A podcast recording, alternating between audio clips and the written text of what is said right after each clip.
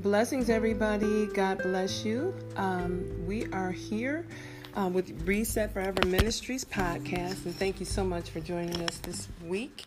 And this week's lesson, we are now in the Union Gospel Press series, lesson number 6. The lesson this week is found in the book of Exodus, chapter number 40, verses 16 through 21, also 29. Through 30 and 34 and 38. All right, and the topic of this week's lesson is obedience in building the tabernacle. This is a very, very rich lesson. We're going to go into the history of the tabernacle, the dwelling place of God, where He fellowships with His people. All right, so with that, I am going to give the lesson over into the hands of our instructor, Elder Daniel Simpson. God bless you, sir. Well, praise the Lord, everybody. Praise the Lord. I want to thank God for this opportunity. So we always like to start off with a word of prayer. So Heavenly Father, in the name of Jesus Christ, we want to thank you, Lord, for all things. Thank you for this day that you have given us and this opportunity to look into your word so we can have clear understanding of your purpose for your people. So with that, Lord, we ask that you give us the ability to teach, the spirit to teach, the anointing to teach, the gleam into your word. In Jesus' precious, mighty, wonderful name, amen. Yes. All right, Elder. So we're in lesson 6, Dr. Simpson, and it is obedience in building the tabernacle. Yeah, and we're still talking about obedience, and now we're talking about a very critical pivotal point in their journey, because now they're talking about building a tabernacle, and this is very significant. So let's go ahead and jump into the lesson. And they wouldn't build this tabernacle on their own. This is instructions that God has given Moses at Mount Sinai. Okay, so they're not moving on their own. God is directing everything that they're doing. Yes, and the reason why is because God's always had a desire to dwell among His people.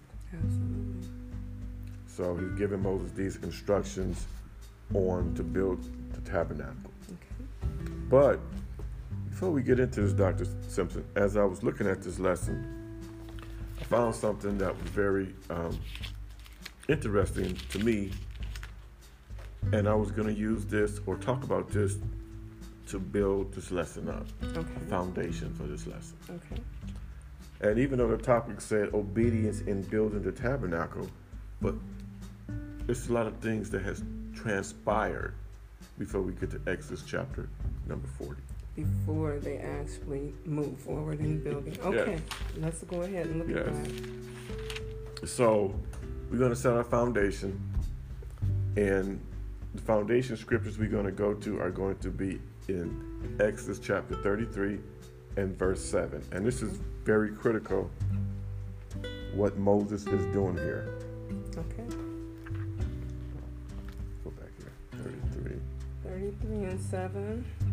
Let me know if you want me to read that. This is the first tabernacle, or this is the first portion of the tabernacle. It's called the tents, or the tabernacle of the congregation. Okay. Some translations will call it the tents of meeting. That's what I'm used to hearing. Yes, tents of meeting. And this is very critical because of the children of Israel's sin. With Aaron, when he made the golden calf, idolatry. Moses did something that was very, I say, very unorthodox. No, it was very clever. I don't want to use the word clever. It was strategic. Okay. Yes. So we'll read it in verse 7 of Exodus chapter 33. It says, and Moses took the tabernacle and pitched it without the camp, afar from the camp, and called it the tabernacle of the congregation. And it came to pass that everyone which sought the Lord went out into the tabernacle of the congregation, which was without the camp. Why did Moses do this? What was the purpose? That they had to go outside the camp to build it? Okay. Just not the whole tabernacle, just this one part. Okay. So this is the beginning. This is the opening part of the tabernacle. So from what I know about the tabernacle, there was a certain ritual or a certain requirement before you actually entered the tabernacle. Yes, but he pitched it afar from the congregation or from the camp because a plague was going on, because they had sinned when they worshipped the golden calf. Mm-hmm. And God was still judging the people, so there was a plague among the camp. Okay. So Moses took the tabernacle of meetings or congregation. Mm-hmm. This is not the complete tabernacle. Right. When we finish the lesson, we will have the complete tabernacle. Okay. But this was just the tabernacle for the congregation. And he took it strategically, he placed it far from the camp.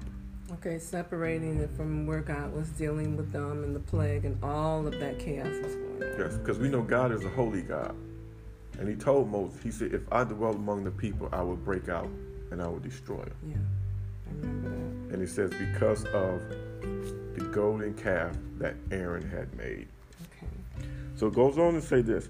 Well, I asked the question in the lesson. I said, why did Moses pinch the tabernacle outside of the camp of Israel? And the answer to that is in Exodus chapter 32, verse 31 through 35. Okay, so we'll move back to one chapter. Exodus 32, 31 through 35. Did you want me to read that?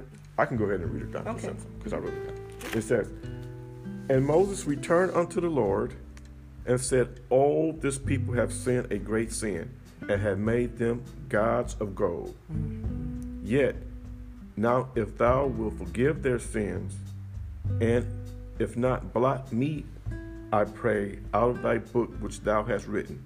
Right. And the Lord said unto Moses, whoever hath sinned against me, him would I blot out of my book. Mm-hmm. So God his judgment is now on the people. But I like what Moses is doing, Dr. Simpson. He's going to use the grace that God's give him to negotiate with God. I don't like to use that word, negotiate. Well, but intercede. He intercedes on behalf of the people, and he reasons based on his own understanding. And you see Moses' compassion for the people as he begins to talk with God. Yes, and verse 35 of that same chapter said, and the Lord plagued the people because they made the calf, which Aaron made, mm-hmm. a stiff-necked people. Mm-hmm. So God is judging. And this is what I like about this. We're going to see grace now come into the picture.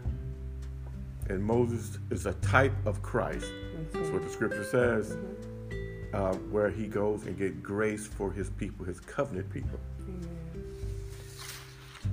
So we still in our foundation. We're still going to build a foundation for this lesson. Okay, so this is the part where he's building the first part of the tabernacle. All right. So in this part of the tabernacle, it's just they could say the outer court, but when we go through this lesson, yes, we're going to see all the inner articles and that's that he had to make. But we got to get this straight first. We got that Moses is he's the right man for the job, Dr. Simpson, because he going to God on behalf of the people. They don't have a high priest yet, so Moses is going to God on behalf of his people. Okay. So Exodus chapter 33, verse 1, it says this. And the Lord said to Moses, go, you and the people you brought up from the land of Egypt, go to the land I swore to give to Abraham, Isaac, and Jacob. I told them I will give them this land to your descendants. Mm-hmm. So God is telling Moses, take the people on the journey. Take them to the promised land. Okay. Now understand, Moses is in the tabernacle of the congregation.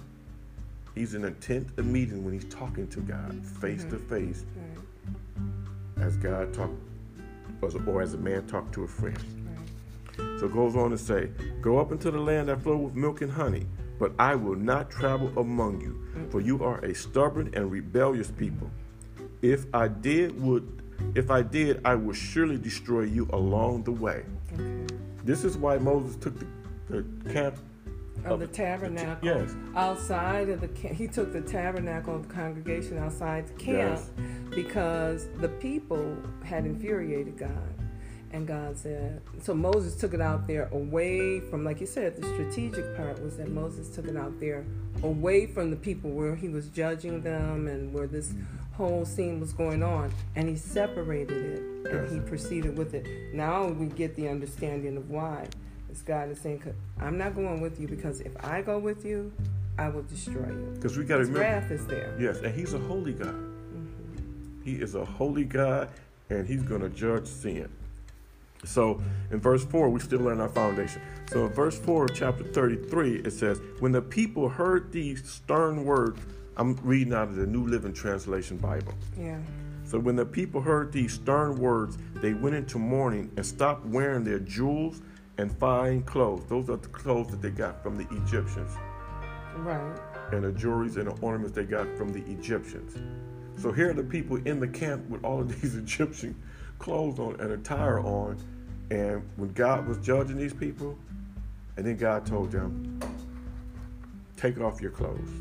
Not be naked, but you know what I'm saying. Take your ornaments off. All of your adornment and your garnishment. Yes, that you got from the Egyptians. Because when the children of Israel left Egypt, the scripture said, yes, the Egyptians. And so he's telling them now, just all of that beauty and all of that, those ornaments and, that I gave to you, I want that all stripped off. Yes, because verse 5, for the Lord had told Moses, tell them, you are a stubborn and rebellious people.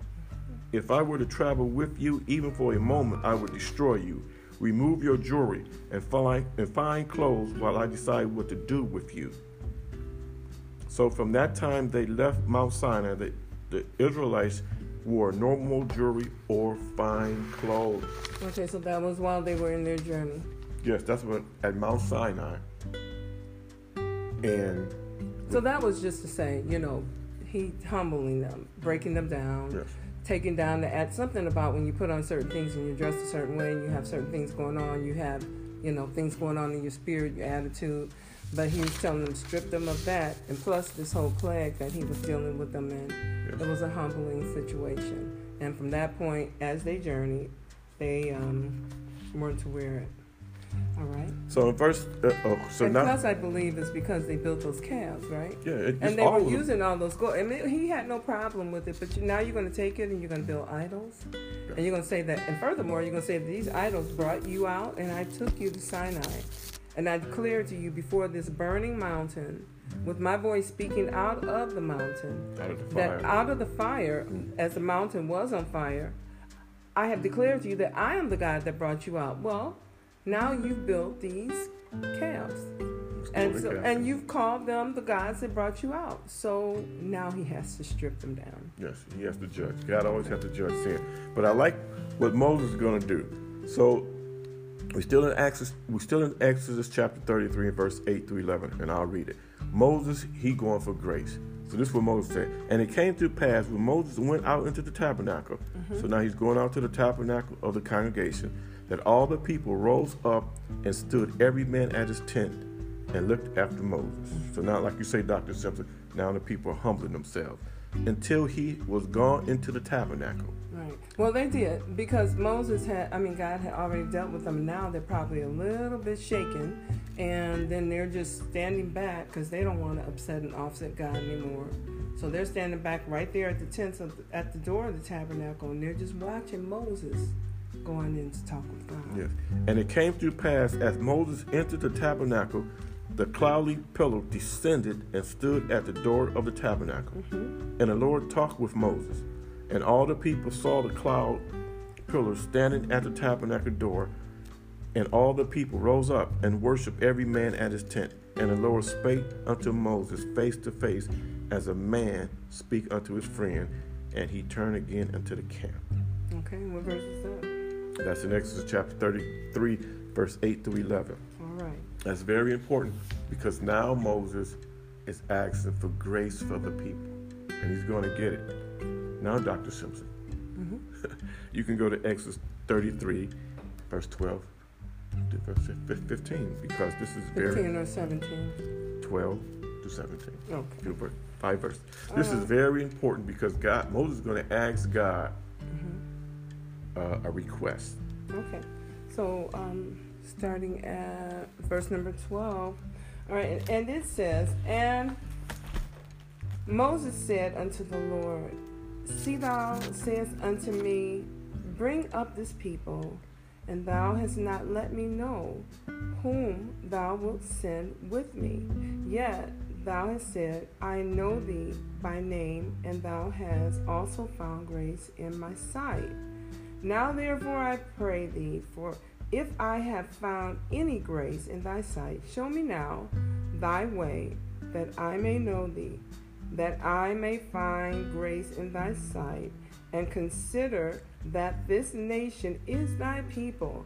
And he said, my presence shall go with thee, and I will give thee rest. And he said unto him, if thy presence go not with me, carry me not up hence, for wherein shall it be known here that I and thy people have found grace in thy sight? Is it not that thou goest with us? So shall we be separated, I and thy people, all the people that are upon the face of the earth. So Moses now gets this confirmation from God. Yes, he go from judgment now to grace. Yeah, and Moses is saying, I want to know for sure. I want clarity. I have some questions, and I need understanding now. You sent me out here to take care of these people, but before we move any further, I need to know that you're going to be with me, because if you're going to be with me, then I'll go, and it will be recorded that you were among your people, you had grace on your people. But if you're not going to go, we're not going to go, because they know it's trouble. Yes, and that's just like with us under this better covenant, under the blood of Jesus Christ. Mm-hmm. We get grace. Yes. Grace, we are saved, not of ourselves. And we see example here of Moses pleading for the people, for the grace that God has given Moses. Moses said, if I have got grace, if you have given me grace, give it to these people and go with us. And Moses' grace was to still maintain his holiness and his integrity. It was the power, and it was the strength and the fortitude to maintain his integrity and his obedience before God and before the people. So that was the grace that he gave him. Yes. All right. So I wrote something down for the church. This is in 2 Timothy 2:19, and I'll read it. It says, but God's truth stands firm, like a foundation stone, which with this inscription, the Lord knows those that are his, and all who belong to the Lord must turn away from evil. Yeah, and I think King James Version says, the Lord knows those that are his, and let everyone that nameth the name of Christ depart from iniquity. So now we can get into the Sunday school lesson, Dr. Simpson. Now that we didn't set a foundation, that it was grace, the grace of God, that allowed Moses to continue with this project plan of building the tabernacle, to complete the tabernacle, so that God now can dwell among his people. Because this tabernacle that Moses is going to build, God is going to dwell among his people. The tabernacle of the congregation is where Moses went in and pleaded for the people. Right, for the people. But I think the first thing to remember is this is the first tabernacle. Yes, this is the first one, because they dwelt in tents and tabernacles. Remember, the Bible says that God dwelt in tents and tabernacles with Abraham, Isaac, and Jacob. And the tabernacles were the portable sanctuaries and the portable places of worship until we actually get into building a temple. So this is the first one. So let's go further. Now we're in the lesson. So now we are in Exodus chapter number 40, and we begin reading at verse number 16. All right, so you want to go verse by verse? Yes.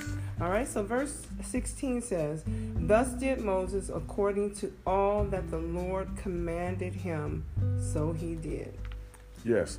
So the first month, we know it means beginning. The first month is the month of... Okay, first month is Nisan, and that is, you got to remember those calendars. Yes. And then it's the beginning.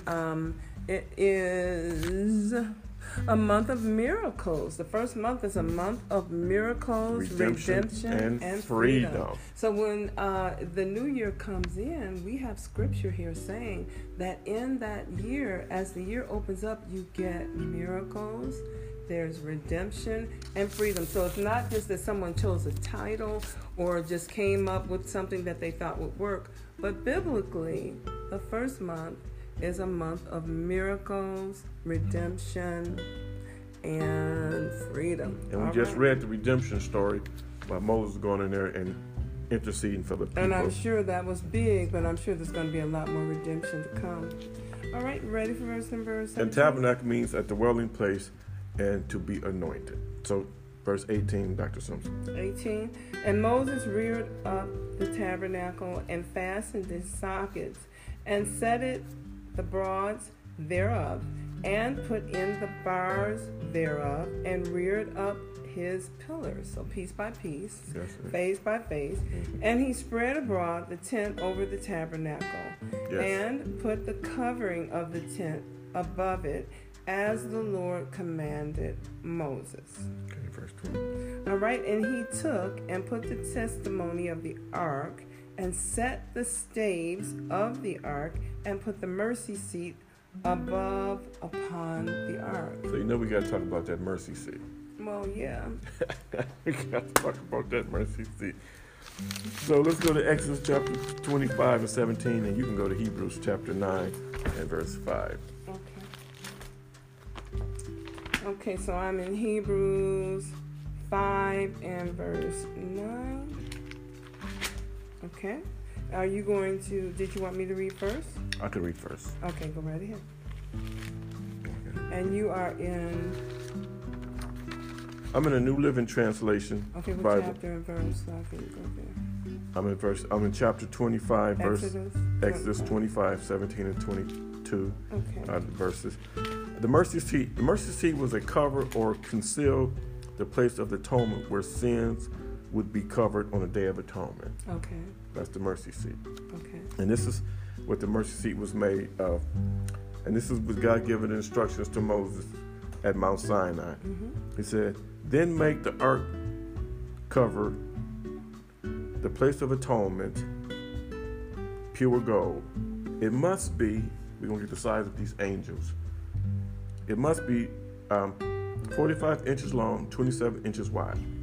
Then make two cherubims from hammer gold and place them on the ends of the atonement cover. Mm-hmm. This is very... So that's the lid of the Ark of Tabernacle. Yes. Okay. And they're going to put the Ten Commandments in the Ark of the... But here's the dimensions you're going to talk about, yes. the size of the cherubims that are on top of it? Yes. Okay. And a cherubim each end of the atonement cover. Make it all of one piece of gold. So these cherubims was one whole piece of gold, how they would make. So it's not overlaid, it was actually yes. pure gold through and through. Yes. Okay. The cherubim would face each other and look down on the atonement cover. Okay. With their wings spread above it, they would protect it. Place inside the ark the stone tablets inscribed with the terms of the covenant which I will give you. Then put the atonement cover on top of the ark, and I will meet with you there and talk to you from above the atonement cover. Okay, so now this was the position of the cherubims on top yes. of that mercy seat, or that lid was called the mercy seat yes. over that chest. These are their wings. And they're looking down. And they're looking down, so they're humbling themselves, and they're watching over and protecting this Ark of the Covenant. And so God is wanting us to see that. So when they would place the blood, the sacrificial blood on the mercy seat, where God will, ratify his covenant with his people every year on the Day of Atonement, those 10 commandments would now be activated for that year. And he said he would speak to them from over this. God himself was going to be doing the talking, not the angels, not a man. God himself was going to talk to them. All right, so what verse are we in? The verse are we in? 21 says, and he brought the ark into the tabernacle and set up the veil of the covering and covered the ark of the testimony as the Lord commanded Moses. Yes. Mm-hmm. The New Living Translation said like this: then he brought the ark of the covenant into the tabernacle and hung the inner curtains to shield it from view, just as the Lord has commanded Moses. Now that veil we know was very important. So is that the veil that stood between the Holy of Holies and the inner court? Yes. Okay. So the veil was this, and this is what the veil was made of. In Exodus chapter 26 and verse 30, it says this: "And thou shalt make a veil of blue and purple and scarlet, fine twined linen of cunning work, with cherubims shall be it made. And the veil shall divide unto you between the holy place and the most holy." Now, according to the gospel, we know in Hebrews chapter 9 and 3, 7. Right here. Chapter 3, verses 9 and 7. Yes. "When your fathers tempted me, proved me, and saw my works 40 years. 9, and that was 9. 3 and 9. Did you want me to read that? No, it was Hebrews 9. Hebrews, that was when he was angry right there. Okay, 9 and 7, I'm sorry. But three, unto three, 9 and 3 through 7? Yes. Okay, "and after the second veil, the tabernacle, which is called the holiest of all, which hath the golden censer and the ark of the covenant overlaid round about with gold, wherein was the golden pot that had manna, and Aaron's rod that budded, and the tables of the tablets of the covenant." So that was the Ten Commandments. Yes. Okay. Okay, so in there you have actually just talking about what was inside of that ark, that inside of that chest. The top of it was called the ark. That lid was the Ark of the Covenant, where the angels were upon it. So inside, these are the elements that were within for the tabernacle. Yes, but in the gospel, we know that this was good news with this veil, because that was the veil that was rent from the bottom to the top. Mm-hmm. And it exposed the most, the mercy seat. Yeah, and it was fine linen. It wasn't, some flimsy fabric. It was fine linen, which meant it was of great quality and very durable. And the colors were, as we said, God loves brilliant color. He loves fragrance. Blue, purple, and scarlet. So this was a beautiful piece of fabric, and it was heavy, and it was of good quality. So it's not like someone could have just walked up and accidentally torn it.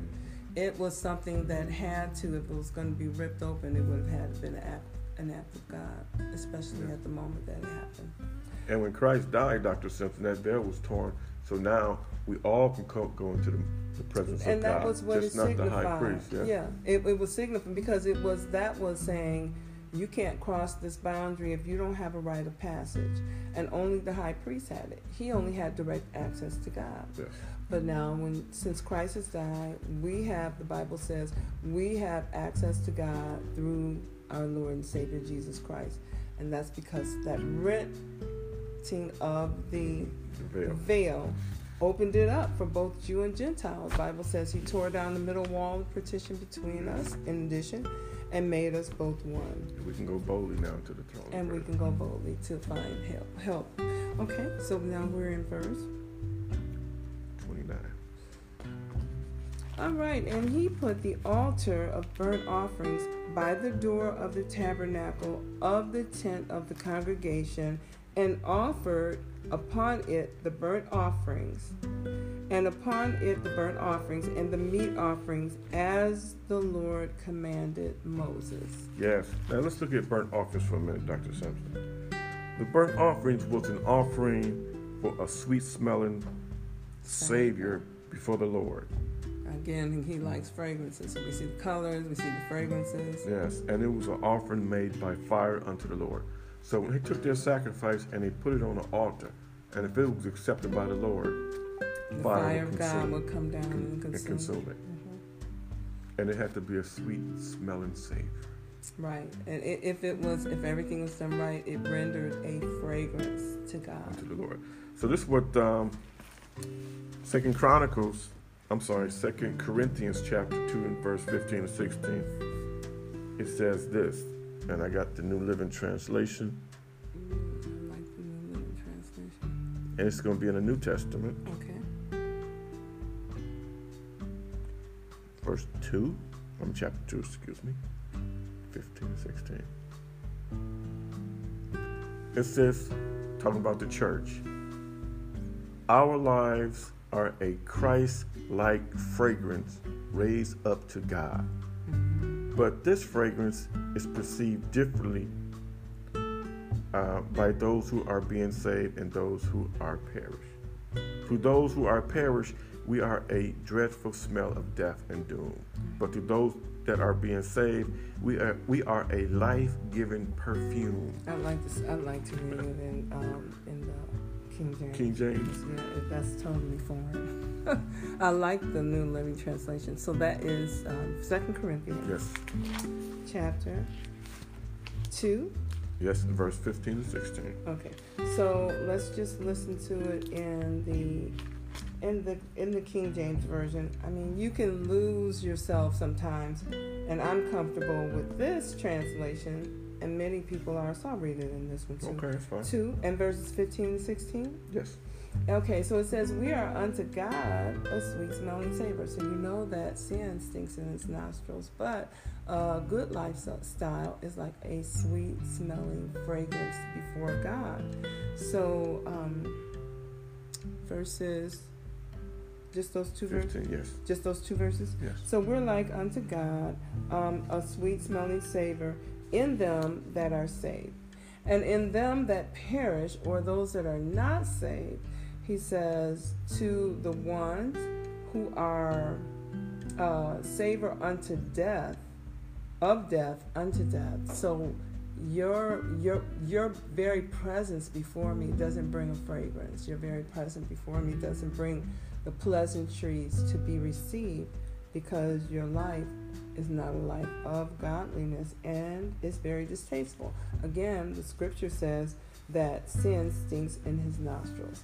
Verse number 16 says, to the one we are a savor death unto death, and to the other a savor of life unto life.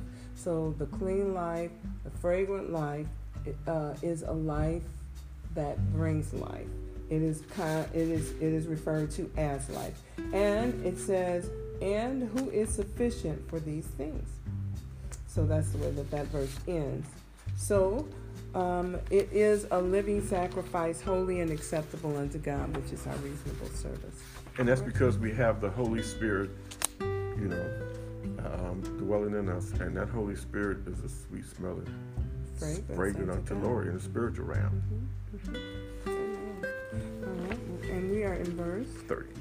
All right, and it says, and he set the laver between the tent of the congregation and the altar, and put water therein to wash withal. Yes, and we looked at that word laver. Mm-hmm. It was very, very interesting. Mm-hmm. Yes, and it means this word here. So that is ablation, which is a washing, kind of like a baptism. It is, we have the types and shadows in the Old Testament, and they're going to come to fruition, and it'll be the real thing in the New Testament. But in the Old Testament, before they went into the inner courts, they had to wash, and they did it with a laver. So it just signifies coming to the Lord cleansed. And so it says one of the definitions, I believe, was to be totally immersed. Yes, one of them was, it's a washing or cleansing of the body as a ceremony ritual. The second definition was a ceremony washing with water to make oneself pure before worship. So the scripture talks about having filthiness of the flesh and of the spirit. And so that just as we have to cleanse our ways for our flesh to be pure before God, we have to also cleanse our spirit. So this is a form of cleansing of the spirit, baptizing, washing. Now there is a washing of water by the word, but this was an actual immersion. And so they had to come clean before the Lord. He makes that a big issue, that they do this on the outside, because we're in the outer court right now. Yeah, this is the high priest. The labor, and this is the high priest, because they had to go. He had to go before God into the holiest of all. Yes. So he had to make sure that all measures and all everything was covered before he moved further. This is what Exodus chapter 38 and verse 8 says, and he made the labor of brass, mm-hmm. and a foot of it of brass, of the looking glass, like a mirror. So it was really refined, because yes. when it was like, yeah, it's kind of like 14 karat, 18 karat, 24 karat gold. The more pure, you know, the more you can tell, because it's not cloudy. You know, you'll see that glistening, very, very smooth, clear. You've seen your image in there, yes. It was just like you was taking a bath in the mirror. That brass was just that shiny. So the vessel that they were to clean in was also having to be cleansed. And this is what King Solomon did when he made the temple. In 2 Chronicles chapter 4 and verse 6, he made 10 of them. And he put 5 on the right hand and 5 on the left to wash in them such things as offered for the burnt offering. Mm-hmm. But the molten sea he made for the priests to wash in. So he separated it for the priests. Yeah, so the priests had their own facility that they would use to cleanse themselves before they started their daily activity in worship or in service unto the Lord. Entering in service of the Lord. Yes, but the other ones he used to cleanse the sacrifice, to cleanse the utensils that they used, so everything could be holy and consecrated for God. Yeah, that was another holy thing. God, yes. That was another thing. The vessels and the utensils had to be sanctified, and they had to be cleansed. And they had to anoint them with oil. And they had to anoint them with oil. And then after they had slaughtered the sacrifice, they would have to sprinkle blood on them later on. That was all a part of, you know, the whole purification process of the vessels or the instruments, which are we. Yes, and in the body of Christ in the New Testament, we also, as Dr. Simpson said, are baptized in water for what? For our conscience. Mm-hmm. Clean our conscience from dead works. Hebrews 9. So when we go before God, He appears before Him cleansed, and He can fill us with His Holy Spirit.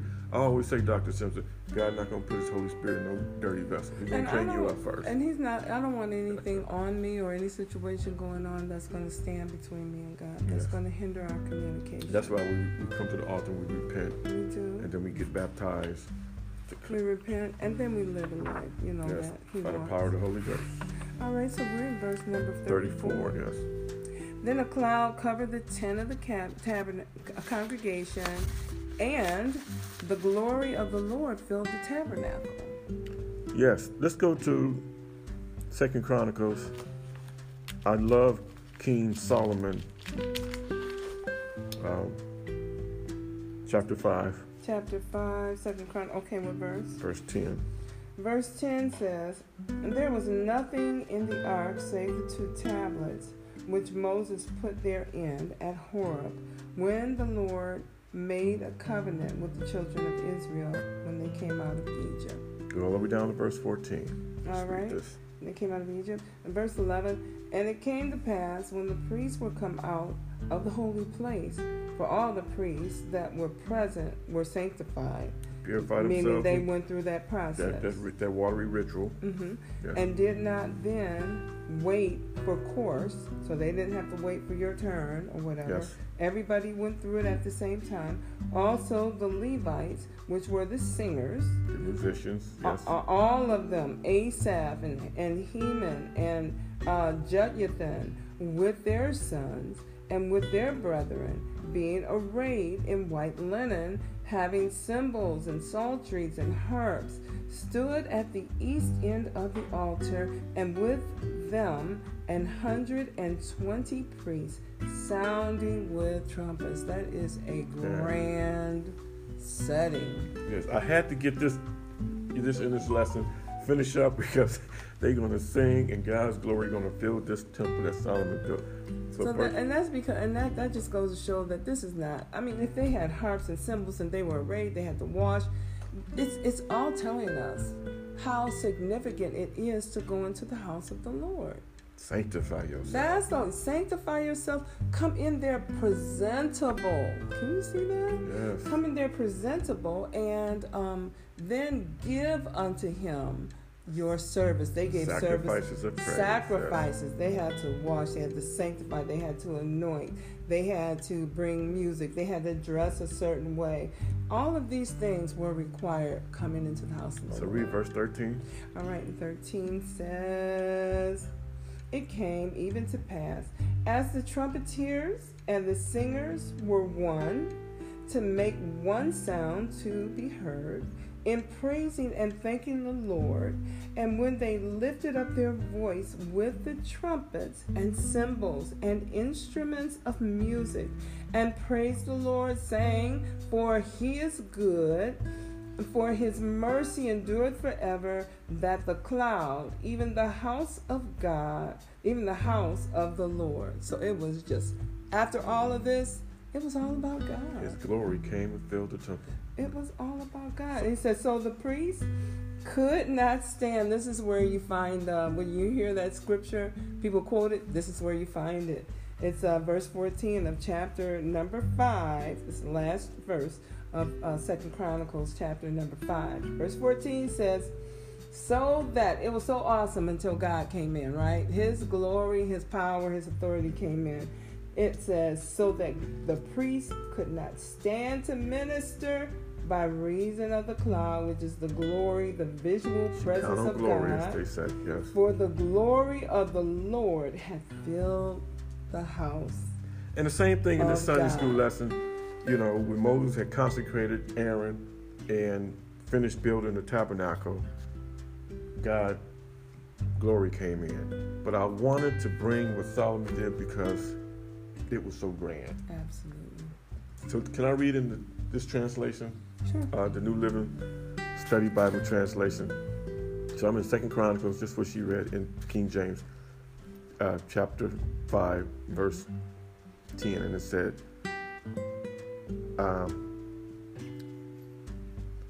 nothing was in the ark except the 2 stone tablets that Moses had placed in at Mount Sinai, where the Lord made a covenant with the people of Israel when they left Egypt. Verse 11. Then the priests left the holy place. All the priests who were present had purified themselves.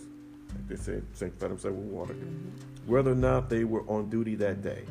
And the Levites who were musicians, Asaph, Heman and Jeduthun, and their sons and brothers, were dressed in fine linen robes, and stood at the east side of the altar, playing cymbals and harps and lyres. Lyres and harps. Yes.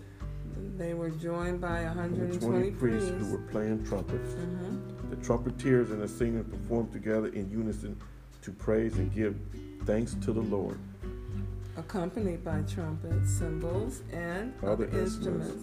They raised their voices and praised the Lord with these words: He is good. He is faithful, love, yes, endures forever. At the moment of the thick cloud, at that moment, the thick cloud. See, hearing that, God, yes, they drew him in. At that moment, a thick cloud filled the temple of the Lord. The priests could not continue their service because the cloud, for the glorious presence of the Lord, filled the temple of God. Yes, that's why. So if you really want to know how to get the presence of the Lord in the midst, I mean, you can come up with some songs, you can do some kind of a performance, but if you're glorifying Him and you've sanctified yourself, we got to be sanctified, and you've got that presentation, and you are, cleansed and ready, God comes in. Look at that. They couldn't even work. They couldn't even minister. And that's why I wanted to use these 2 examples. Mm-hmm. In Exodus, and it shows you how faithful God is. Mm-hmm. Under Moses' ministry and Aaron, God came in when Moses finished building the tabernacle. Mm-hmm. And God was pleased with it. Right. They sanctified themselves. They sanctified the building. And God came in and dwelt among his people. Mm-hmm. And then when Solomon built the temple as well, they did it according to the laws of Moses. God came in and dwelt among his people. But Dr. Simpson, we have to be sanctified. Yeah. And that's everybody's responsibility. Set yourself apart. Yeah. Yes. So, people don't know what sanctified means. That means set yourself apart. Single yourself out. Put yourself in a position where you're not trying to miss the voice of God or opportunity to spend time with the Lord, and that your heart is in the place where it needs to be, but it's going to get there by the help of God as you begin to worship and cleanse your heart and your mind. You can do that by the Word of God. You can do that by worship. You can do that by your lifestyle. All of those things set you apart and sanctify you. And God is faithful. If you sanctify yourself, He is faithful. Well, you see what He did. They sanctified themselves, and He came in. They were so with such oneness that He came in.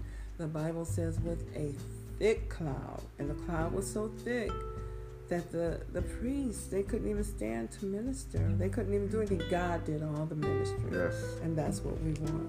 He is a merciful God, and He's full of grace. All right, we're in verse 38. Yes. Okay. For the cloud of the Lord was upon the tabernacle by day, and fire was on it by night in the sight of the house of Israel throughout all their journeys. So God did answer Moses' prayer at the tabernacle of the congregation. Because He said, I'll be with you. Yes. And this was evidence. Not only was He with them, but He was with them in a great way. He was with them in a magnificent way. So I'm going to go to Numbers chapter 19, in verse 15 to 23. Okay. Yes. This is the New Living Translation.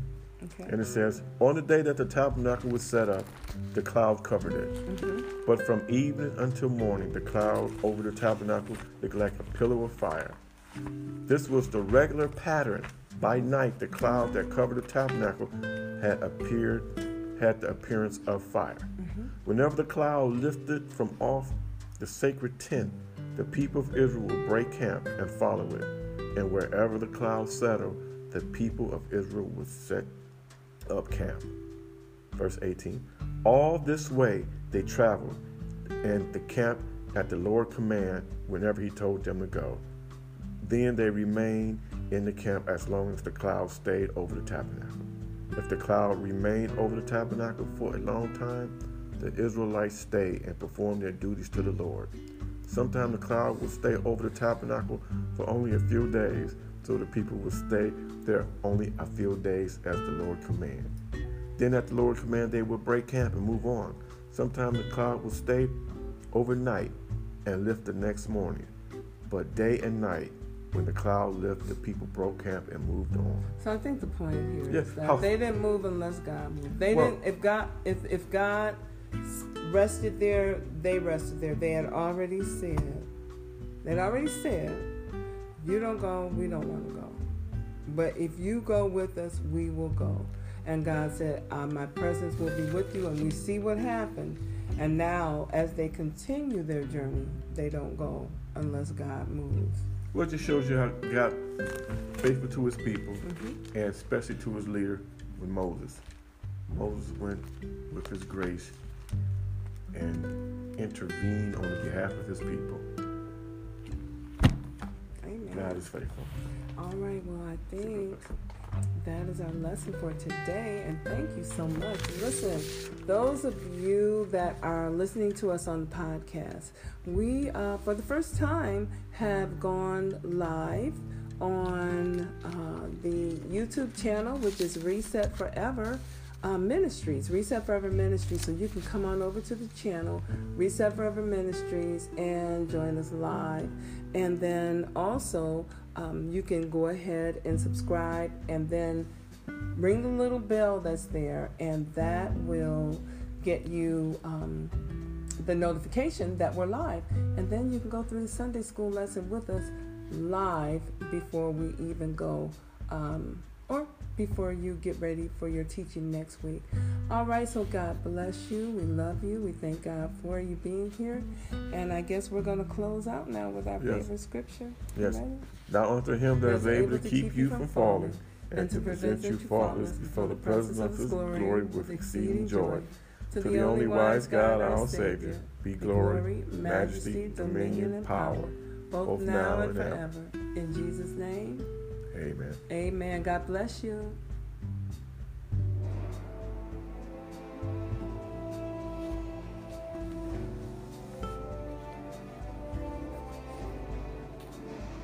There you go.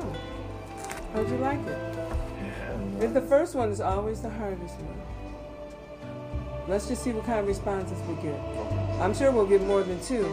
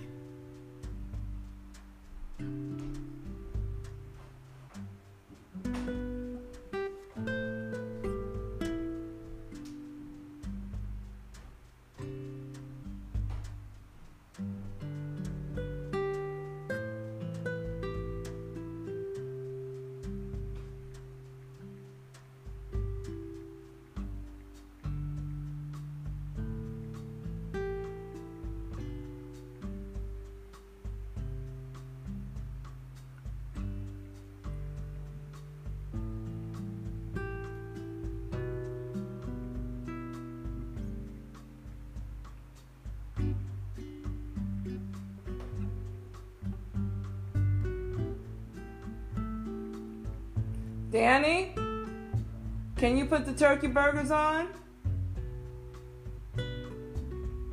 Is it time?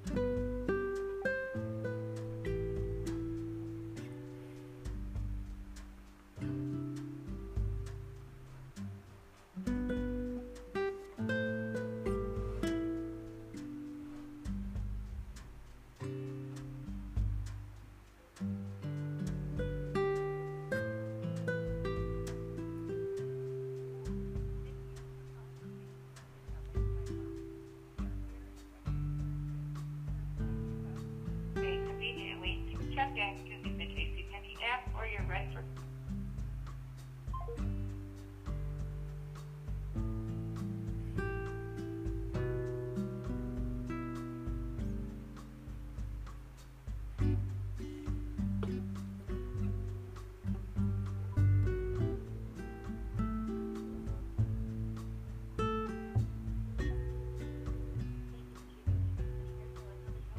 Hey, good afternoon. This is Valerie. I had to disconnect a couple of calls. I was in a live recording.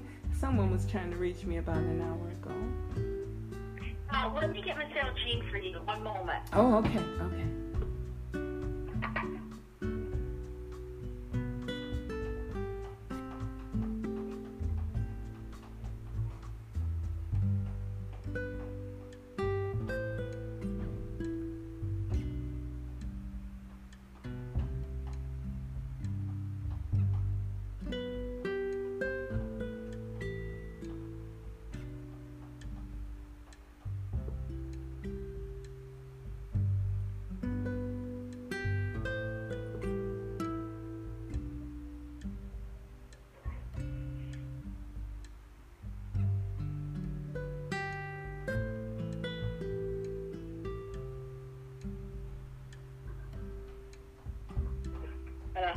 Hey, praise him. Is that you calling me? Yes, ma'am. Oh, okay. I text you too. Okay, we were in a live recording. My husband and I were live on YouTube, so that's why. Okay, what's your look at your number that I have in my phone? 586-850-6004. That's my number. Okay.